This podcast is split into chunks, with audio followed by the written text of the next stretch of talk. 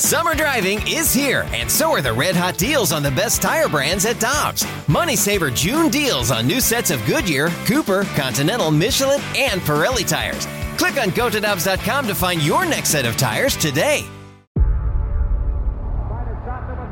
Before history is written, it's played.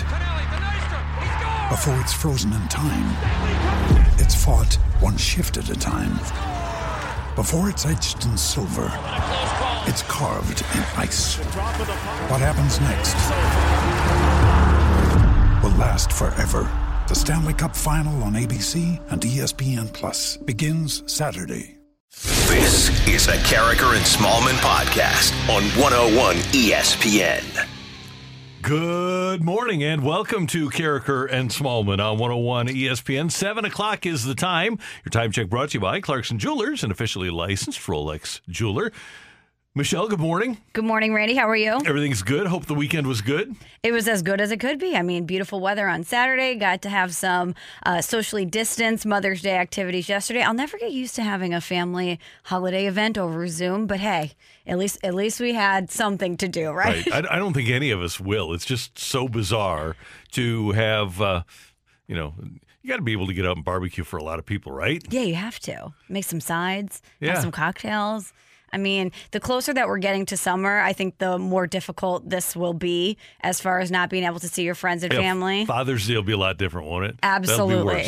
Absolutely. But hey, at least golf courses are open. That's a good thing. Yeah. You know, so we can make some sort of Father's Day thing happen. We have quite a show coming up for you. Curt Bloom, the voice of the Birmingham Barons, longtime voice of the Birmingham Barons, will be with us coming up at the bottom of this hour. We're going to talk to the voice of the Blues, Chris Kerber, later on. Danny Mack has his show and his weekly hit with us at 9.30. But let's get things started with Jack Flaherty. Derek Gould talked to the Cardinal right-hander. And, Michelle, you can see in Jack Flaherty that he would love Last Dance and love the demeanor and the competitiveness of a guy like Michael Jordan. because he has that competitiveness. We know that Jack Flaherty is a Kobe Bryant guy. He lives and subscribes by the Mamba mentality.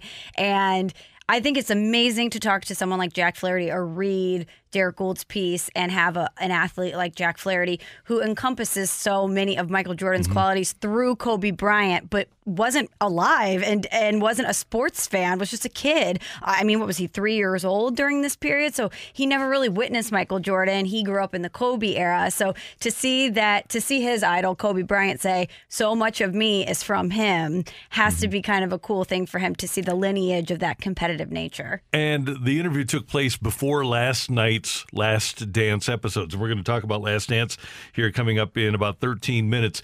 But one of the things he said was as a competitor, the way that people talk about him is the way that you want to be talked about. From a public perspective, yes, but from a teammate's perspective, maybe not. And we'll talk about Michael saying, hey, there's a price to pay. there is a price to pay, but at the end of the day, that price is because you're winning. You know, there's there's a goal at the end and you have to sacrifice something for the goal and the goal is being great and being a winner.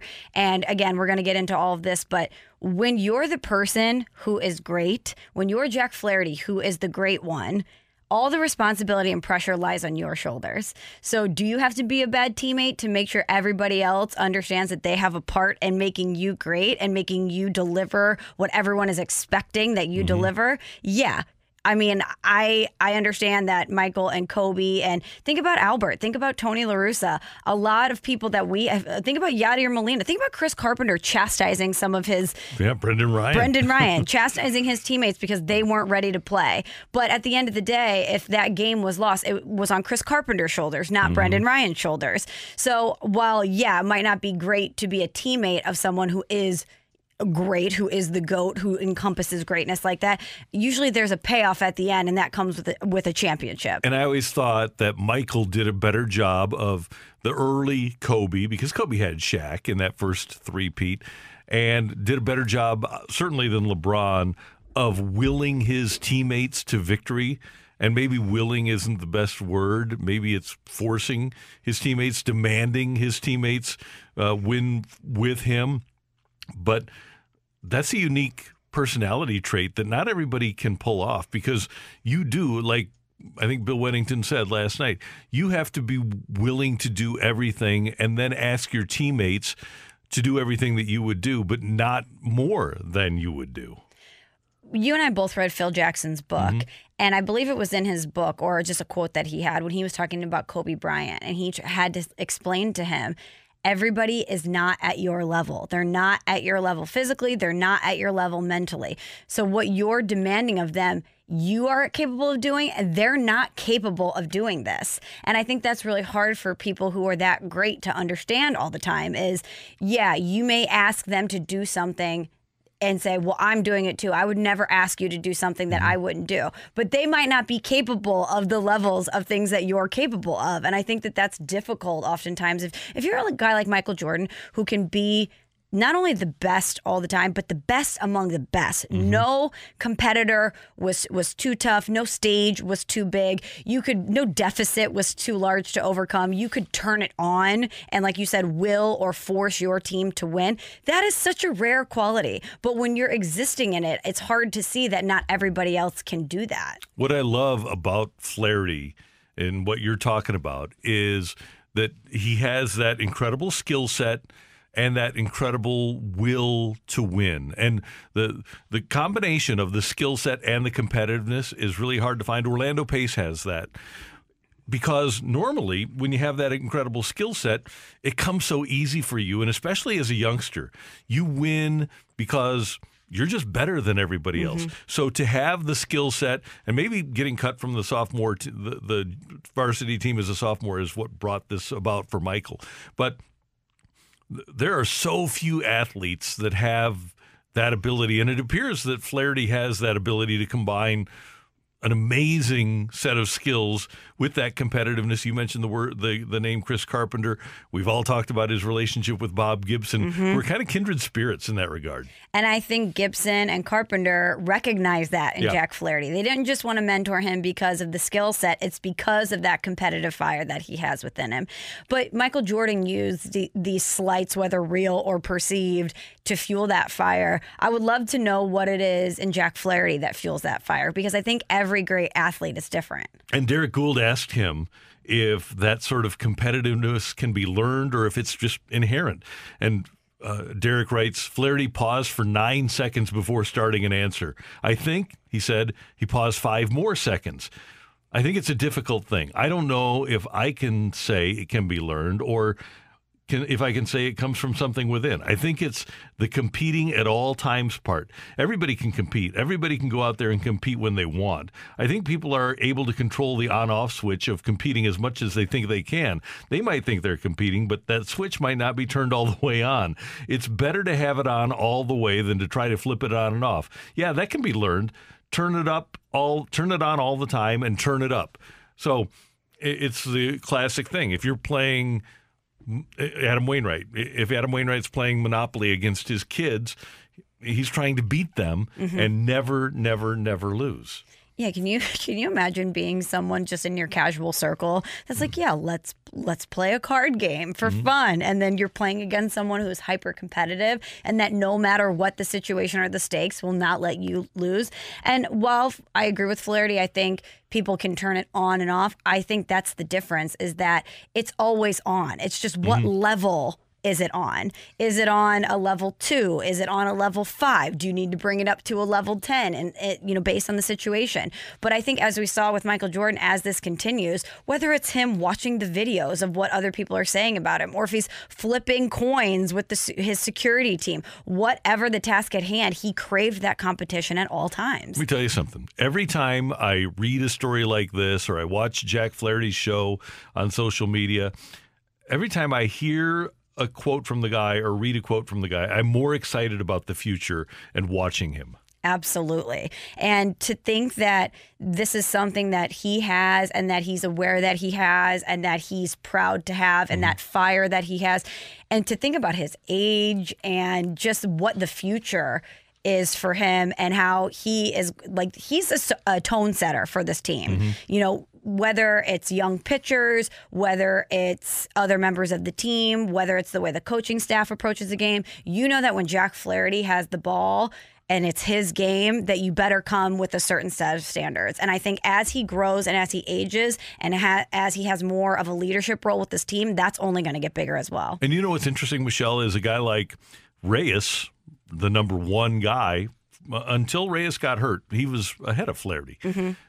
But Flaherty has this unquantifiable trait that I know that Alex Reyes has been hurt, but I don't think Alex Reyes has that. He just he doesn't have that ability to bring everybody around him. He has the incredible skill set that we're talking about. I don't know if he has that ability to bring everybody around him up to another level. We just we've heard him speak, we've spoken to him, and he just doesn't seem to be that sort of a guy he's he seems to be more reserved Mm-hmm. and it's not that Flaherty's flamboyant by any means but when you talk about Michael Jordan and the price of greatness he's not afraid to go out there and be angry and show it he's not afraid to go out there and be demanding and show it and that m- might be a price that a lot of other athletes who unless they're established aren't willing to pay Let's touch on some of the other highlights over the weekend. NCAA President Mark Emmert said he doesn't think that sports can come back until all students are back on campus. Wait till he talks to his athletic directors about that, though. yeah I'm not so sure that he's as in charge as he believes he is. I think that's something that you have to say right now. But yeah, I think that the conversations behind closed doors might be a little different than what he's putting out publicly. And he did say that uh, you've got Zoom meetings, and he said you don't ever want to put student athletes at greater risk than the rest of the student body. He said that doesn't mean the school has to be up and running in the full normal model, but you've got to treat the health and well being of the athletes at least as much as the regular students. So if a school doesn't reopen, they're not going to be playing sports. It's really that simple. And I schools, I get the sense they they want to reopen and make their money. Yeah. I th- do you really think it's that simple? Because I think you, While I while I understand that they're student athletes and the student should be as fifty percent as the athlete is fifty percent, we all know that that is not the case. That the athlete is about eighty percent and the the student might be twenty percent depending on the player and the situation. And I think when you have players and scholarships involved, and you have players and their future involved, and you have coaches who are making millions and millions of dollars, and their livelihood and their legacies are involved, you have athletic directors whose jobs are on the line, and you have a country clamoring for sports. I think as the days creep forward and as things start to get lessened, I wouldn't be surprised if we start to see kind of a groundswell for college sports to at least have something on the calendar. ultimately Mark Emmert works for the presidents. And the presidents are going to go and say, wait, that billion dollars from college football isn't going to be there because college football isn't there? Should we rethink this? And I think the presidents probably will have some sway over Mark Emmert. I agree. And I, I understand what he's saying that you don't want to put a student athlete at greater risk than a normal student. But what you ask of a student athlete on a day to day basis during normal times is not what you ask of a normal student. Great point. So you're you Yeah. already put them at I I don't want to say risk, but you already put them in a certain category where the the rules of a normal student just going to class every day do not apply to that of a student athlete. That's Michelle. I'm Randy. And last night was Michelle's favorite couple of episodes of Last Dance. The Last Dance recap with our Last Dance insider, Michelle, next on 101 ESPN. We're right back to the Karraker and Smallman podcast on 101 ESPN. Michelle Smallman is our Last Dance insider here on 101 ESPN. And last night you had episodes numbers seven and eight, only one Sunday night left. What'd you think?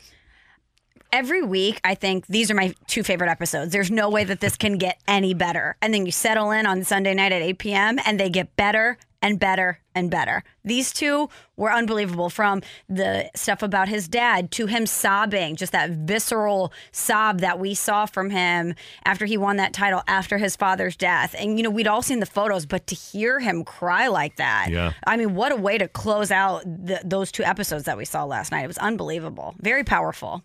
And we know that he always played with a chip on his shoulder. The lengths that he went to to develop those chips, I found remarkable. I knew that he was a self motivator, but some of the stupid stuff that he actually went to the lengths to do to motivate himself was shocking to me.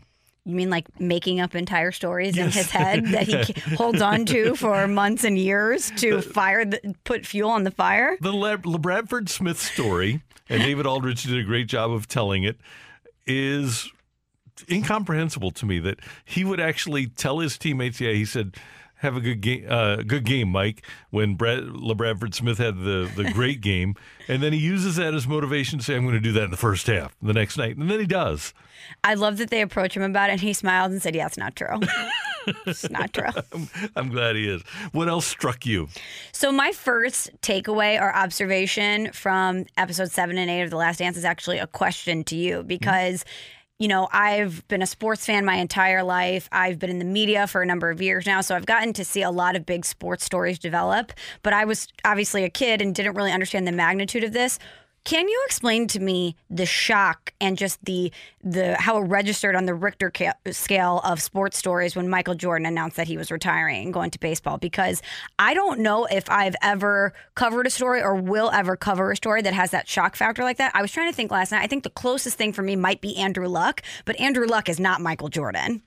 No. All you have to do is realize that at that time, network news was a big thing, and all of the network news anchors were at that press conference in Chicago. He was obviously. We're doing this documentary on him. So he transcended basketball, transcended sports. He was globally the the best known face in the world. He, he was on the dream team. Everybody knew him all over the world. And even though his dad had been murdered, nobody had a clue that night during that baseball game, that playoff baseball game, that he was going to retire. And all of a sudden, the baseball game takes a back seat, and that's the story uh, right after the game on Sports Center that he's going to retire. And it was Richter scale. It was huge. It was an earthquake. It was Richter scale stuff. It was unbelievable. and to watch people then after they cover the fact that he announced he was retiring the fact that it, it resonated to me that it was so shocking at the time that people had to wonder if he was suspended because there was no way that this would happen and brian mcintyre who was nba communications advisor at the time talks about that theory What's your opinion of the theory that Commissioner Stern suspended Michael for 18 months? How can I phrase how can I phrase this delicately? Total Can you use that? Total There was so much speculative reporting. Nobody had concrete facts, nobody had anything. but that's to me very indicative of how shocking it was that people were tr- were grasping at straws to make sense of why michael jordan would retire And these were columnists. This wasn't just Twitter posts. There Yeah. was no such thing as Twitter. This was ostensibly responsible people that were trying to figure out why, in God's name, would Michael Jordan not be playing basketball. And I think he laid it out well last night.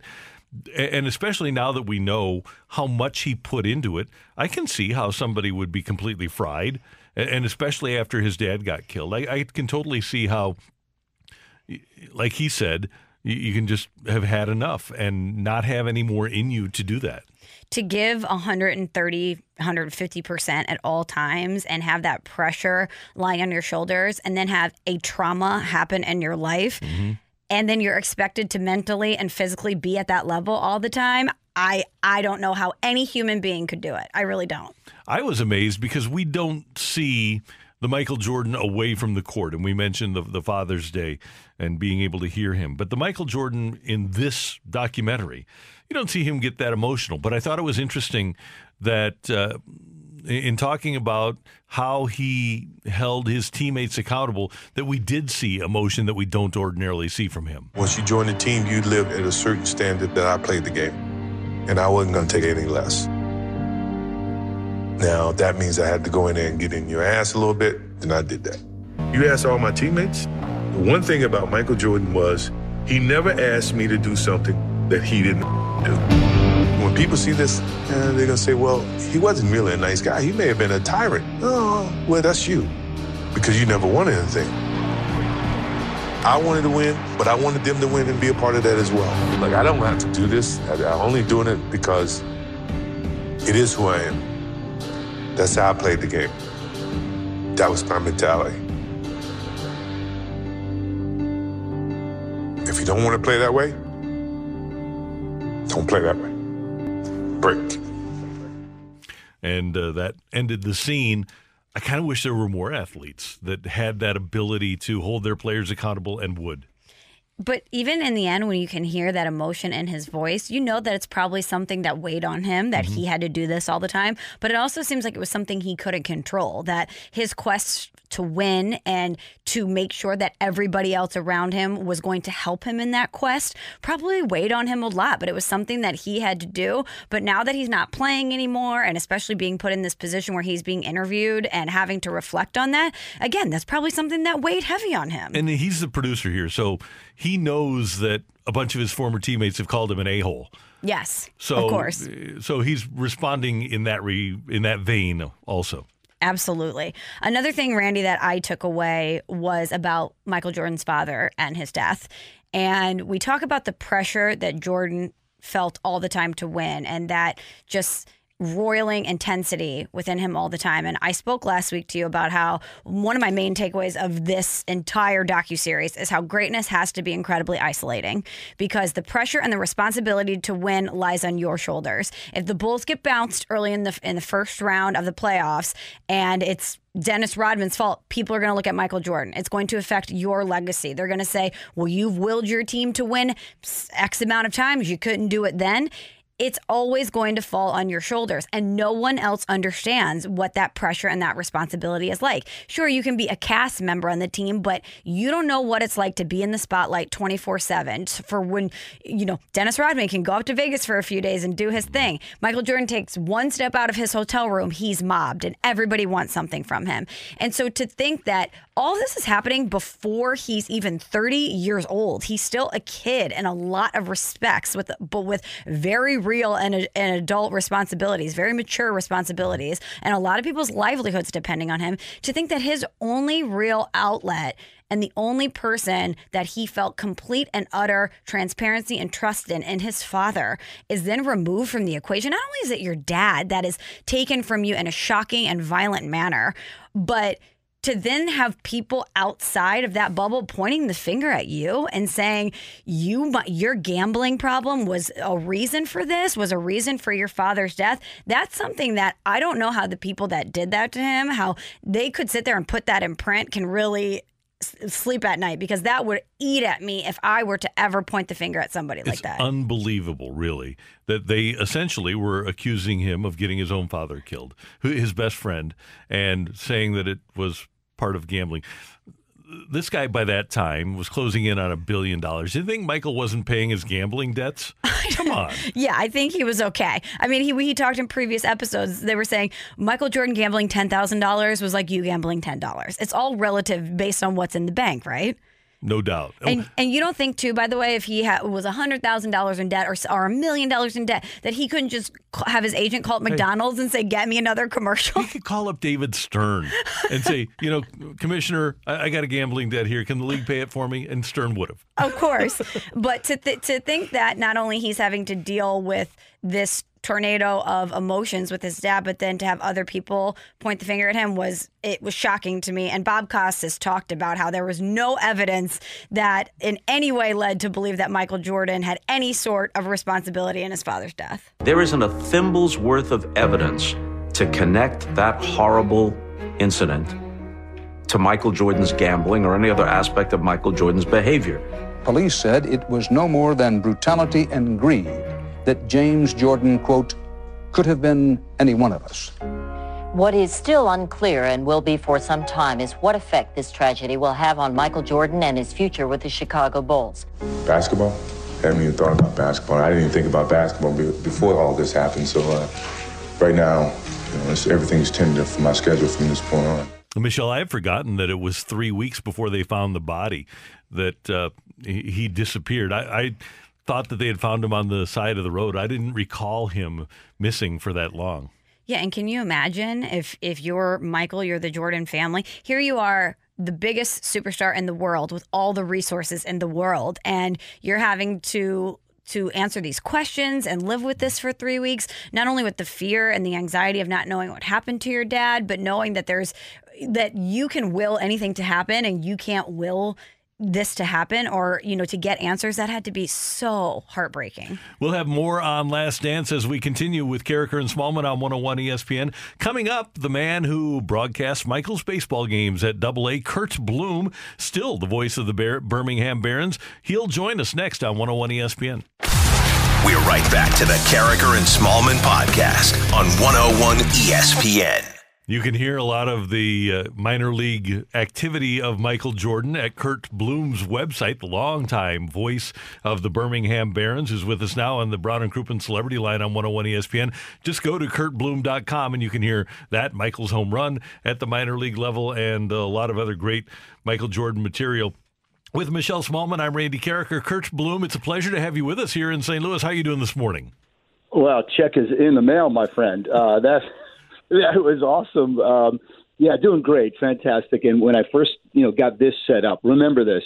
And I'm a New York native, but there is no better baseball city in the world than the one I'm on in, in right now with you guys in St. Louis. It is it is number one, top of the charts, and uh, I, I don't know how the, that city is surviving without the Cards and the Blues at the same time. But uh, I'm doing well. I hope your city and, and uh, your families are doing great as well.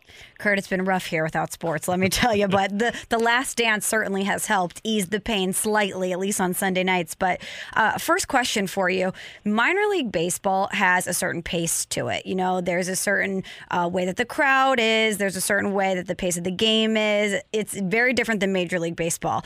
And you're there in Birmingham, the Birmingham Barons, and then all of a sudden, out of nowhere, here comes the biggest global superstar in Michael Jordan as a member of the team. Can you just talk about how the energy at the ballpark changed when Michael Jordan came to town? Yeah, there were a few words, Michelle, that were banned after because we used them so often. that was buzz. You know, you can't use the oh, oh, quite a buzz, and you couldn't use the word circus. You know, and Tito Francona set the pace. Um, and he's the one that said, you know, enough of these words. But like no other season, as you can imagine, by two o'clock it was it was on and you're five hours away from a game. But by two o'clock, you're wondering, is there going to be an actor? Talk about celebrity, um, singer. Uh, you know who is who's going to be there tonight. Um, the game became secondary. You know, I don't I don't think we we knew scores. I don't think we knew uh, standings or anything along those lines. Now, that was us. Michael, of course, cared about all of that. Uh, but it was really at two o'clock every day a buzz that that we knew would not be repeated. And you know, here I am, 26 years later. Uh, two o'clock now. I'm still prepping, uh, beginning my prep for a game. Uh, let alone, you know, wondering if, if Michael's going to do something, if he's going to, uh, you know, may have that spectacular moment. We saw last night the media sitting in the section and Michael on a stool above the dugout. Was it like that every day? For the first three months, Randy, it was uh, April, May, June, um, and that would be about in, in the minor leagues. Again, we have the split season, uh, like that every day, every city, every place we went to. I think slowed uh, things started slowing down sometime July or August, but uh, it was a crush. And, and how we handled it, what we did, uh, once per series, Michael had a press conference and uh, you know, he still had a lot of NBA contact, so they obviously had their access. But when we went to the Memphises of the world, Orlando, uh, Zebulon, North Carolina, uh, all those places, just one shot, one day in. Here it is, get it all out after BP. Um, and that was it. There were really no one-on-ones, but and, and that didn't stop, like I said, until probably mid-second half, July-ish. Curt, how would you have described Michael Jordan as a baseball player? Promising. I think that's the first word that comes to my mind is Michelle. It's easy in this day and age to look at batting average um, and say, "Oh, he only hit 202," but you know his athleticism is is obvious, his speed is obvious, and he, as an outfielder, I thought he was more than adequate. So I, I you know, we were all robbed that he stopped, and he stopped only because baseball was on strike uh, and, and had a lockout in '95. Uh, I think what would have happened, he would have went to Nashville the following year, and then up to Chicago as a fourth or fifth outfielder. It, I know it was easy to, to to use that phrase. Oh, it's a joke and it's terrible and this that, but it wasn't, and nor was he. He he worked tremendously hard to become somebody and something, and it was a lot of fun. And I, I really thought he had a chance. Curt Bloom, the voice of the Birmingham Barons, with us on 101 ESPN.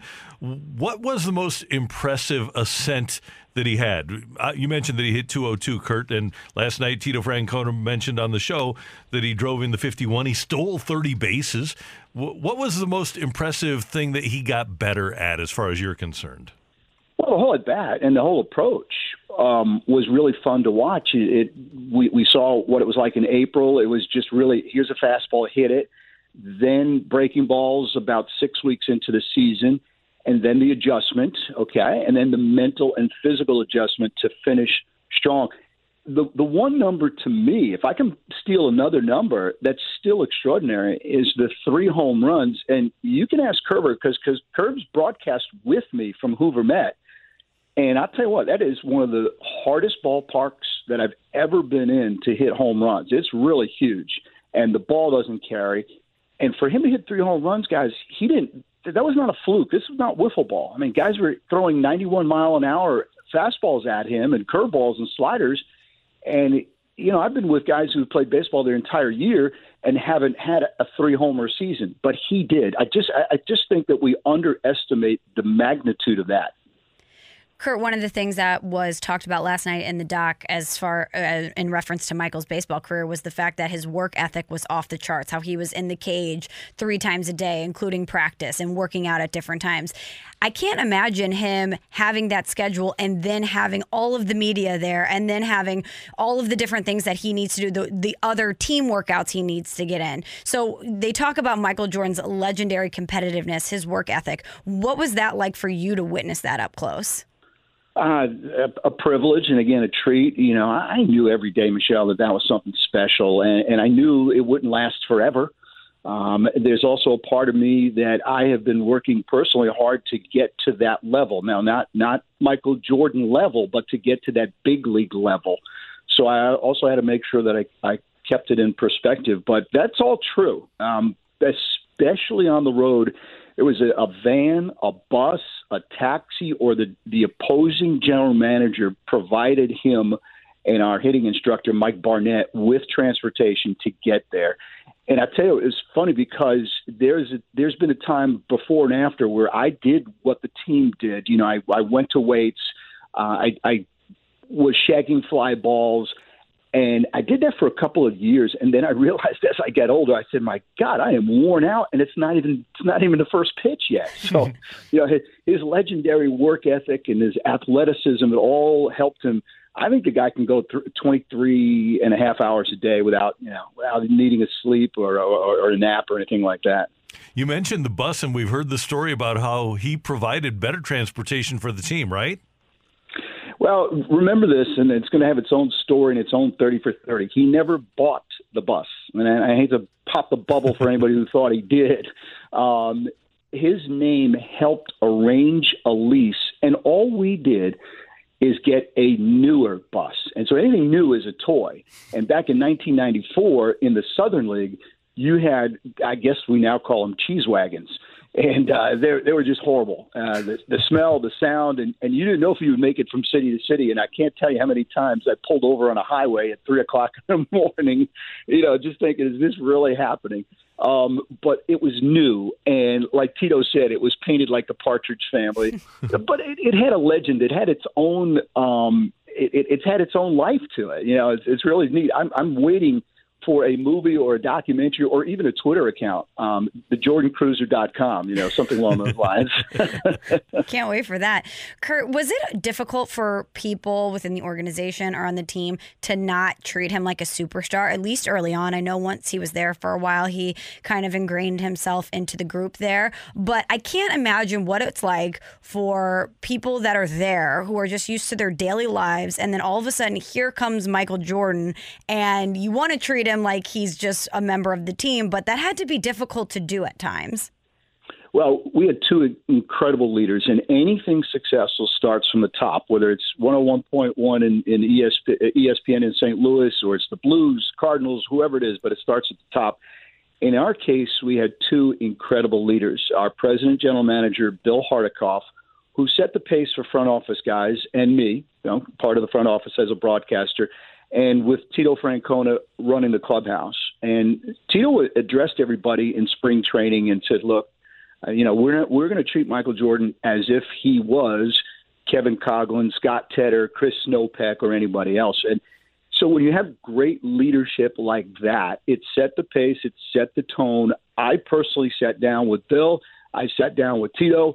They gave me instructions on how to handle it, and you know, it, it leads me, and, and I'll, I'll shorten this version of it, but it, it it's why I didn't interview him myself until late in August because I, I thought it was my job to facilitate and let everybody else. And I say this again, Michelle and Randy. I've been in baseball. This will be my 33rd year, and I still believe there'll be some baseball somewhere. I have not come across a combination of a front office and a field manager that could have pulled it off like we did. And I know that's a bold statement. I stick by it, and more importantly, I'm very proud of that. Curt Bloom, voice of the Birmingham Barons. Great insight. We really appreciate you taking some time with us today. And hopefully, we do have baseball and you get a chance to call some this year. I hope so. And, and thank you again for what you guys are doing. We call it grinding in the business. Um, my hats are off to the talk shows of America that are trying to come up with content in this time. I hope you all stay uh, safe and healthy and uh, the the loss of John Davidson to your city has been uh, has been the gain uh, to the New York Rangers organization and, and, my home in my hometown. So let's go Blues and go Cards and, and, go Barons at the same time. Thanks for having me and have a wonderful day. You too, Curt. Thank you very much. That's Curt Bloom, the veteran voice of the Birmingham Barons, with us on 101 ESPN. I think what Curt said really resonated with me. Imagine having Tito Francona in charge. I mean, a guy who is in a an unbelievably established leader. I mean, at the time he was building up towards that, but it's funny to think about the pieces of people's stories that are important. I'm sure having to deal with Michael Jordan on that level helped Tito become the manager that he is at the major league level. There is no doubt about that. And he played at the major league level, and his dad was a major leaguer. So he had an idea. But how do you prepare for the world's biggest celebrity coming in to a minor league situation and playing for you, and he handled it really well. I don't think you can prepare for it. No. I think you just have to, you know, deal with it as it comes. But in situations moving forward, when Tito's dealing with massive superstars at different you know levels of the game in different situations i'm sure it pales in comparison to having to figure out how to balance michael jordan the, on the birmingham barons. That's michelle. I'm randy. Freeze pops is with us and he will have a wake up or snooze next on 101 espn we're right back to the Karraker and smallman podcast on 101 espn all right it's time for wake up or snooze here on 101 espn Freeze Pops is with us. What do you got?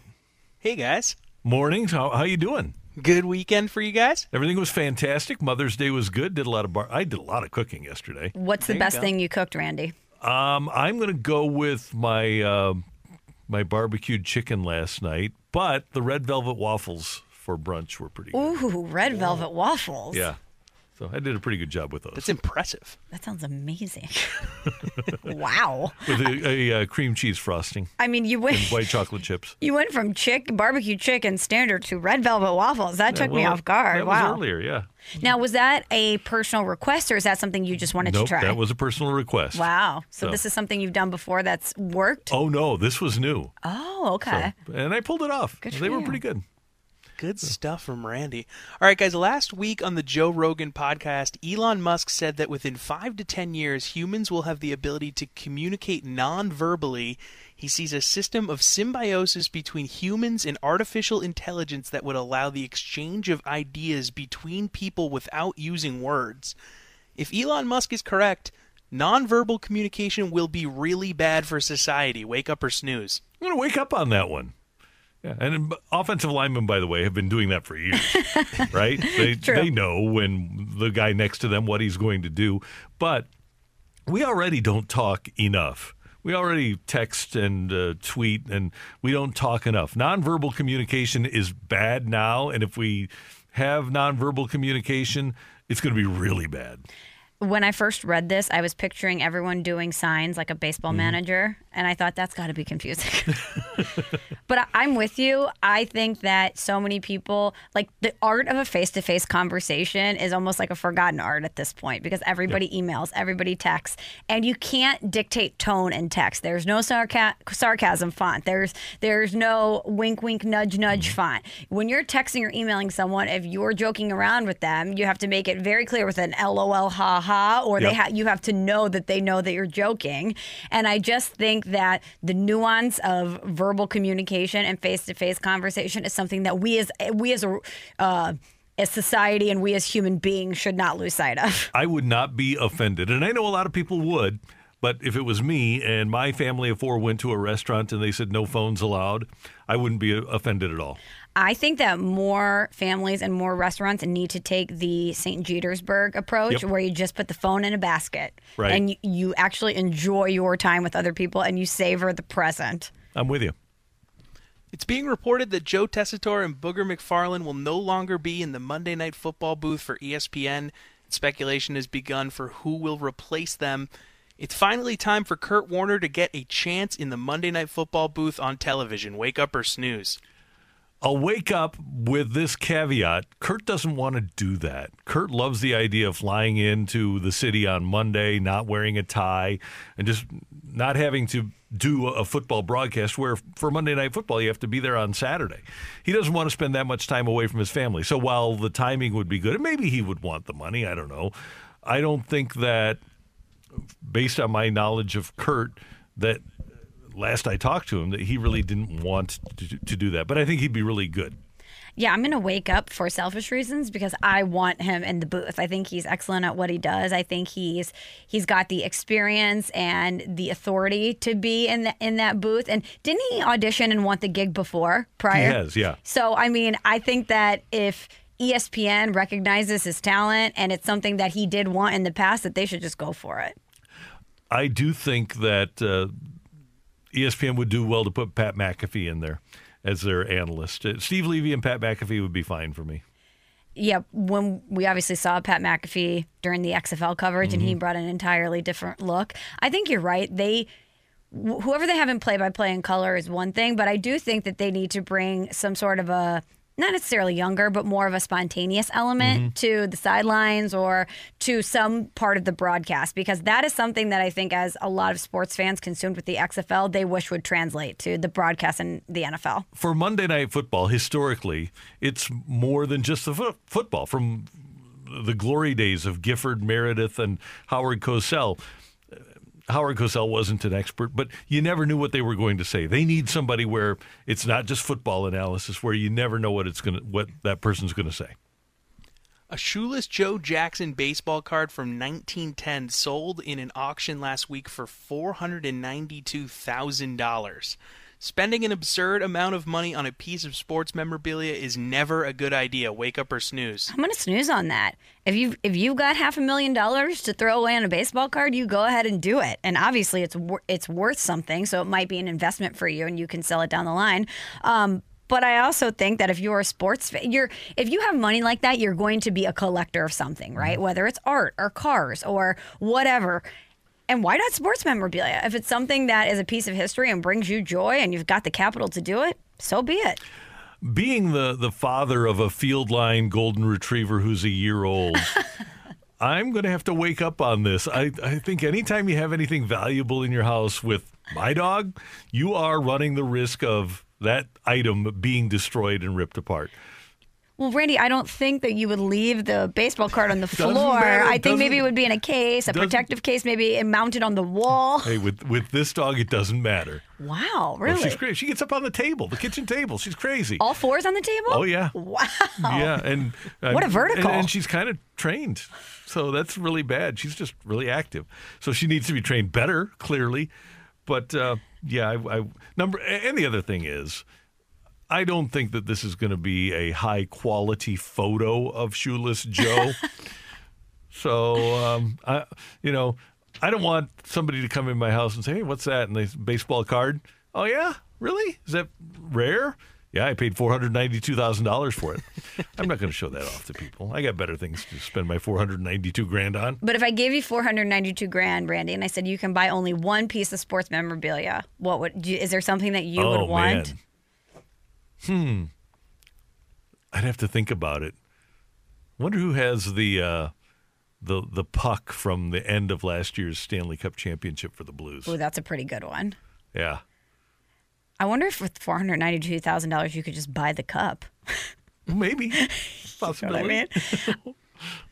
After a few days of staring at the NFL schedule for 2020, Patriots fans have realized that Tom Brady's games for the Bucs and Pats games don't have time conflicts until week 15. So Pats fans will be able to watch both their Patriots and Tom Brady in peace. Even if an all-time great St. Louis athlete left to play for another team, you are always going to watch your home team if they were playing a game at the same time. Wake up or snooze. Hundred percent wake up. When Albert left, he, if he was playing at the same time, I was watching the Cardinals. Yeah, 100% wake up for me too.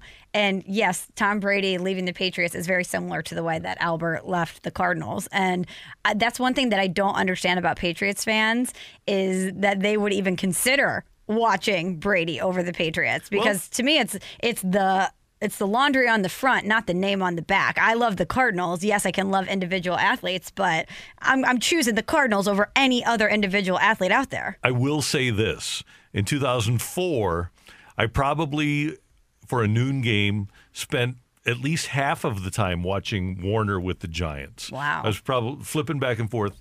Uh, so I was probably 50-50 between Kurt and the Rams in 2004.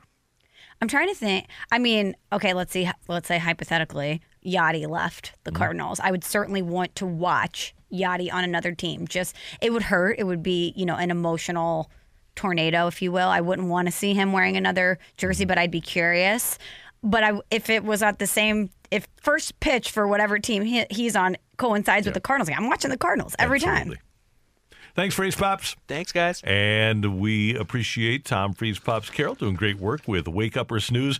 Hey, don't forget that we have redesigned the Dunctionary t shirt in honor of our late great friend Chris Duncan. And they're back for a limited time to support the Chris Duncan Memorial Scholarship Fund. Through May 22nd, you can order a limited edition Dunctionary t shirt courtesy of our friends at MPG Tandem. Proceeds from all sales will be donated to that scholarship fund at the conclusion of the sale. So the Dunctionary, let me give you a, a, a word from the Dunctionary. Michelle, how about boomski? Do you know what a boomski is? A home run. Yes, it's a fair hit that allows the batter to make a complete circuit of the bases without stopping and score a run. There you go. Boomski. Get your Dunctionary t-shirt at 101ESPN.com. As we roll on on Karraker and Smallman, it's time for our fresh take of the day. It's coming your way on 101 ESPN. That was the Karraker and Smallman podcast on 101 ESPN.